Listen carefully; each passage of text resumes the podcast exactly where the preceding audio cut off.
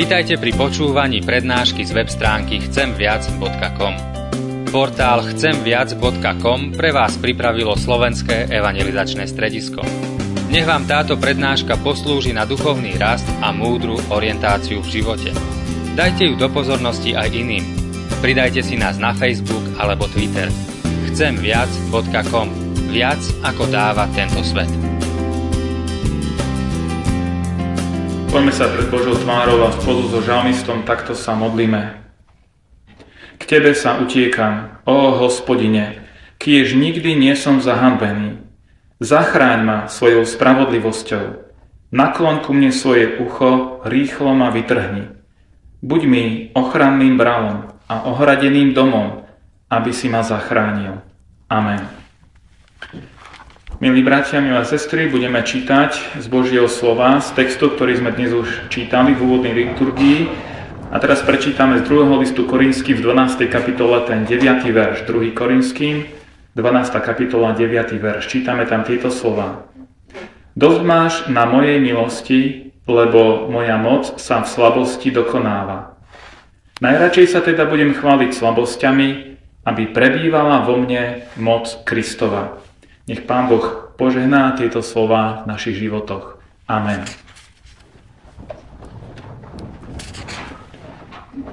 Milí bratia, milé sestry, v Pánovi Ježišovi Kristovi, ako sa cítite? Ste slabí alebo silní?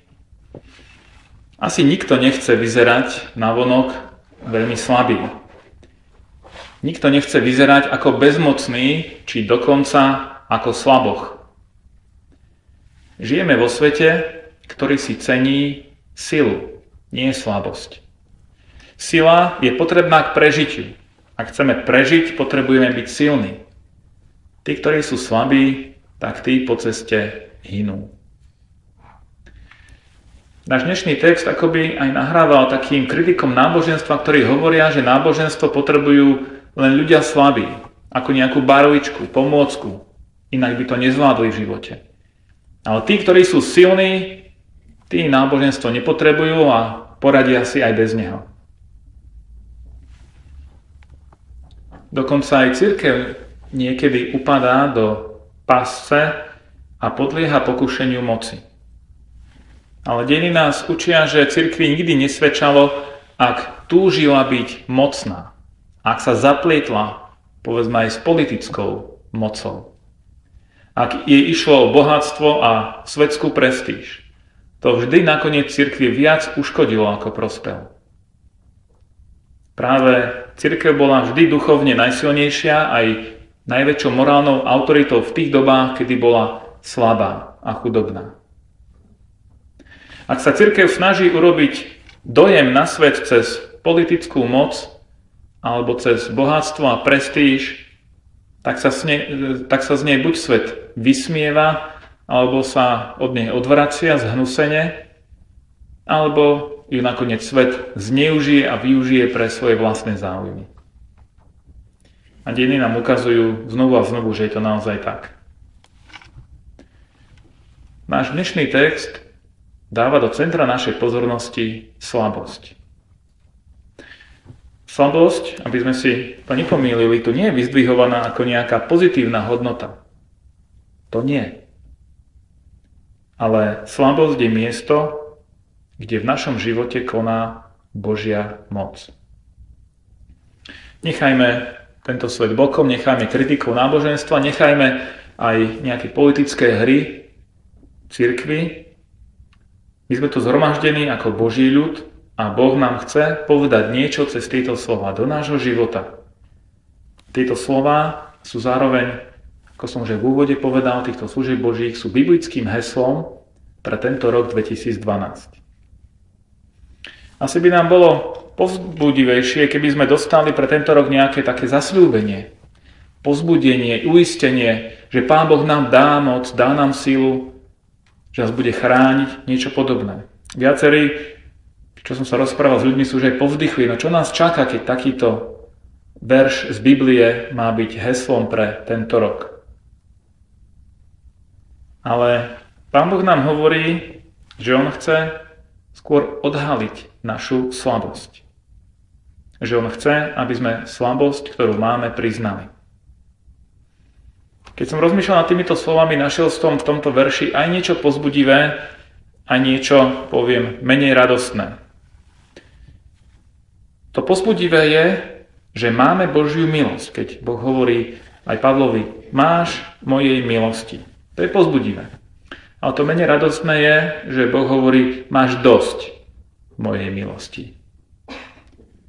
Pozbudivé je tiež, že Božia moc sa chce v nás prejaviť ako hovorí aj ten text, lebo Božia moc sa dokonáva alebo prejavuje. Ale to menej radosné je, že práve v našej slabosti. A tak v týchto slovách nájdeme aj pozbudenie, ale aj určité momenty na také vážne zamyslenie. Nedávno som čítal jeden príbeh o mladom chlapcovi, ktorý sa prihlásil na judo. Chcel nejaký šport pestovať Nebol by to problém, keby ten chlapec e, bol handicapovaný, chýbala mu ľavá ruka. Bol telesne postihnutý. Tréner, keď ho preskúšal, tak videl, že chlapec má talent a tak ho zobral. A trénovali spolu, ale po čase, ako prebehlo niekoľko týždňov, ten chlapec sa pýtal trénera, tréner, prečo stále nacičujeme len jednu figúru, len jeden hmat? Nemali by sme už ísť ďalej? A tréner mu hovorí, neboj sa, tebe úplne stačí, keď sa naučíš tento jeden hmat. A tak chlapec vytrvalo trénoval ďalej. A takto šlo, ubiehali týždne, mesiace, až prišla súťaž, prišli majstrovstvá a tréner prihlásil aj tohto chlapca do súťaže. Bolo to jeho prvá veľká súťaž. Prvé dva zápasy chlapec vyhral pomerne ľahko. Použil ten hmat, ktorý sa naučil a súperov ľahko zložil. Ďalší súper už bol trochu náročnejší, ale tiež sa mu počase podarilo použiť ten hmat, ktorý sa naučil a opäť vyhral.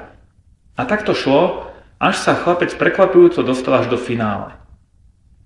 Tam ho však čakal súper, ktorý bol oveľa skúsenejší, ostrieľaný v rôznych bojoch, vyhral viaceré súťaže. A tak tento zápas vyzeral dlho nerozhodne, v istom momente sa zdalo, že tento chlapec prehrá. Napokon sa mu však s veľkým úsilím podarilo použiť ten hmat, čo sa naučil a porazil aj tohto supera a stal sa víťazom, majstrom, šampiónom. Keď oslava upadla a išli domov so svojím trénerom, pýta sa ho ten chlapec, tréner, nerozumiem jednej veci. Ako to, že sa mi podarilo vyhrať? A tréner mu hovorí, vieš, ten jeden hmat, ktorý si sa naučil, jeden z najnáročnejších, ale aj naj, výťaznejších hmatov. Ten, kto ho zvládne, tak ten vyhráva. A navyše, jediná známa účinná obrana proti tomuto hmatu je taká, že super musí chytiť protivníka za jeho ľavú ruku. Tú ruku, ktorú on nemá. A tak chlapec vyťazil. Tá, to, čo bolo v skutočnosti jeho nevýhodou, sa stalo pre neho v súboji skrytým tromfom. Ako sa pozeráš na svoje slabosti ty? Ty možno vidíš tú danú vec vo svojom živote ako, ako nevýhodu, ako zdroj prehry. Ale Boh, tvoj tréner, vidí aj v tvojej slabosti možnosť k víťazstvu. Aby sme tomu lepšie porozumeli, skúsme na chvíľu porozmýšľať o tom, čo vlastne sú tieto slabosti. Odkiaľ pochádzajú a aký je ich zmysel. Keď sa pozrieme na túto celú kapitolu v širšom kontexte, tak nájdeme ľahko odpovede na tieto otázky. Tie slabosti, o ktorých tu reč, ako som už povedal, nie sú samé o sebe dobré. Pavla jeho slabosť tak sužovala ako osteň v tele. Už sa pichli niekedy, mali ste nejaký trn v pete alebo niekde, je to nepríjemné a bolí to. A ak aj nás naše slabosti bolia, sú zdrojom bolesti pre nás a trápenia, tak je to úplne normálne a netreba si to vyčítať, pretože to nie je niečo, čo, čo je dobré. A tiež treba povedať, že cez tieto slabosti na nás útočí Boží nepriateľ, Satan. Či už tie veci priamo spôsobil on, ako napríklad v Jovovom príklade, keď, prípade, keď si vymohol priestor od Boha, aby mohol slúžovať Joba a Job prišiel o všetko, zbankrotoval, zomrel mu jeho najbližší, sám ochorel, mal konflikty v manželstve, úplne skrachoval, dá sa povedať. Či už je to tak, alebo to má nejakú inú príčinu, možno od, od narodenia nejaký handicap, možno rodina, do ktorej sme sa narodili, je našou slabosťou, možno nejaký telesný alebo iný problém, ktorý máme, nech je to akokoľvek, Satan tieto veci používa v našom živote na to, aby nás deptal, aby nás zničil. Aj Pavel to vnímal tak, že, že cez to prežíval Božie útoky a bolo to veľmi bolestivé. Nie Božie, diablové útoky. Bolo to pre neho veľmi bolestivé. Predpokladám, že viete, o čo hovorím. V takých situáciách, ako keby nám niekto hovoril, si nemožný, si babrák, to nezvládneš, na to nemáš, nemáš už žiadnu nádej na zmenu, Boh na teba zabudol, nikto ťa nemá rád a podobne. Možno vtedy na seba nadávame, hneváme sa, možno plačeme a určite poznáte také situácie. Pavel prosil Boha, aby túto slabosť od neho vzal. Tak aj my môžeme prosiť Boha, aby to od nás vzal. Nemusíme to len tak prijať, ale môžeme prosiť, Pane Bože, toto ma bolí, som slabý, prosím ťa, zmeň to v mojom živote. Môžeme o to prosiť Boha. Ale, a to je ďalšia vec, ktorá nás učí náš text dnes, našu slabosť v istej veci Pán Boh nemusí odstrániť. Boh sa môže rozhodnúť, že danú slabosť v našom živote ponechá.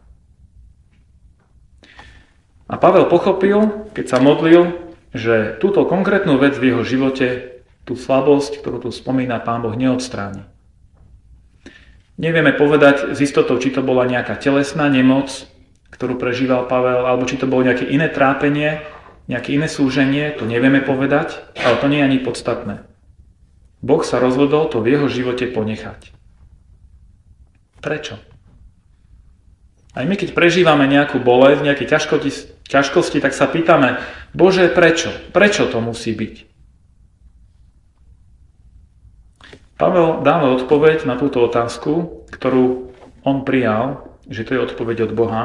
V 7. verši tejto 12. kapitoly čítame, aby som sa nepovyšoval. Naše slabosti nás ponižujú a pokorujú.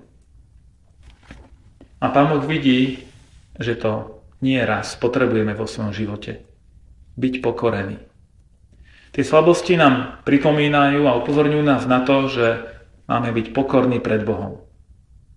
A že máme mu dôverovať. Máme sa na neho v dôvere obrátiť. A o to viac, o čo väčšia je naša slabosť, o to viac sa môže prejaviť v našom živote Božia moc. A to až tak, že Pavel hovorí Najradšej sa teda budem chváliť slabosťami, aby prebývala vo mne moc Kristova. Tento biblický verš by sme mohli preložiť aj takto. Prečítam to teraz v celom tom kontexte, ten verš. Moja milosť ti stačí. Veď moja, myslí sa Božia, moc alebo sila, sa dokonale prejavuje v slabosti. A tak sa bude najradšej chváliť svojimi slabosťami, aby na mne spočinula Kristova moc. K tomuto porozumeniu prišiel Pavel. Nebolo to ľahké. Ale túto skúsenosť majú aj mnohí iní ľudia. Z dávnejšej minulosti aj zo súčasnosti. Josh McDowell je celosvetovo známy rečník, obhajca kresťanstva. Aktívne slúži už vyše 50 rokov. Svoju verejnú službu začal v roku 1961. Zvlášť sa zameriava na službu mladým ľuďom, prednáša na univerzitách, ale pri iných príležitostiach a je obhajcom kresťanskej viery a podeli sa o to, čo, čo je pre neho Pán Ježiš Kristus. Za tých 50 rokov tento muž napísal 127 kníh. Ja som prerátal, je to 2,54 knihy ročne. To je dosť dobrý výkon. Niektoré knihy som aj sám čítal a sú, sú ozaj dobré, nie všetky, ale zopár som ich od neho prečítal. Za tie roky absolvoval viac ako 24 tisíc prednášok a počulo ho viac ako 10 miliónov mladých ľudí v 125 krajinách. Čiže precestoval prakticky celý svet. Aj u nás do Slovenčinu sú preložené niektoré jeho knihy a mal som možnosť na jednej konferencii počuť jednu jeho prednášku. Bolo to naozaj pozbudivé a inšpirujúce aj pre mňa. Takže medzi tými 10 miliónmi, nie som celkom mladý už, tak som zarátaný aj ja, tak ma to teší. Poviete si, že to je niečo úžasné, možno ste o ňom počuli, niektorí, možno tí mladší, možno ste o ňom nepočuli, ale je to obdivuhodný výkon za tých 50 rokov.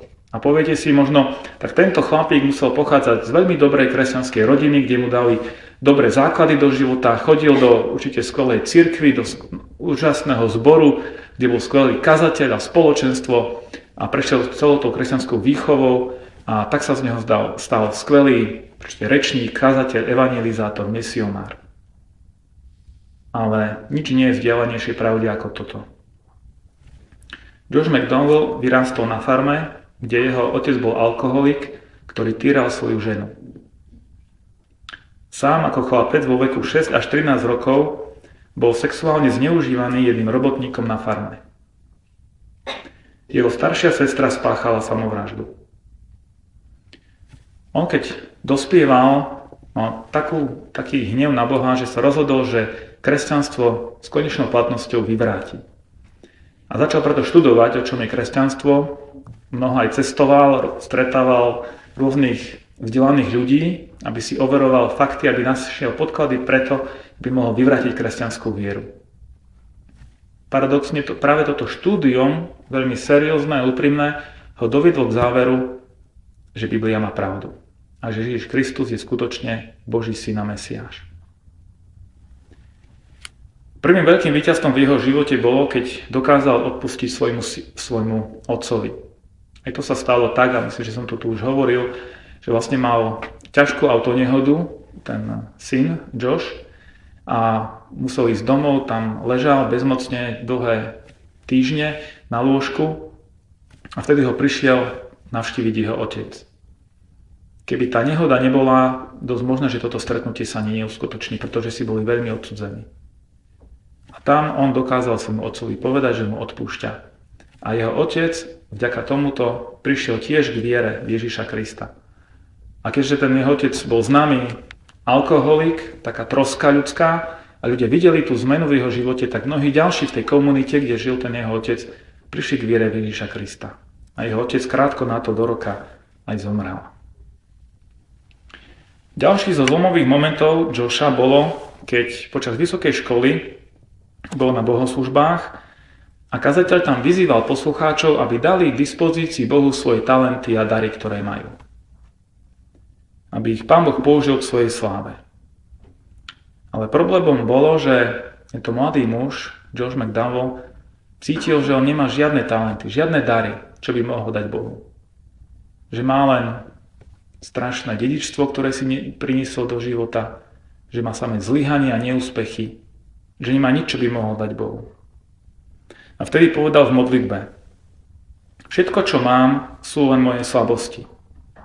Ale dávam ti moje zlyhania, aby ti to prinieslo slávu Bože. Každým môjim dychom ti budem slúžiť, Pane. A tak sa aj stalo a jeho služba trvá už niečo vyše 50 rokov až do dnes. Chceš, aby aj na tvojom živote spočinula Božia moc, ale potom musíš byť slabý. Musíš priznať svoju slabosť. Mám niekoľko otázok, nad ktorými by sme sa mohli zamyslieť. V čom si slabý? Sme ochotní byť pre Krista slabí? Sme ochotní vzdať sa svojej sily pre Krista a prijať do svojho života Božiu moc uprostred slabosti, ktoré máme? Sú nejaké oblasti v tvojom živote, kde sa obávaš, že by sa prejavila tvoja slabosť? Máš nejaké slabosti, ktoré sa pokúšaš pred druhými zakryť? Ktoré slabé oblasti svojho života môžeš dať Kristovi k dispozícii, aby sa tam prejavila Božia moc? Poďme sa za to modliť. Nech vás Pán Boh požehná. Amen.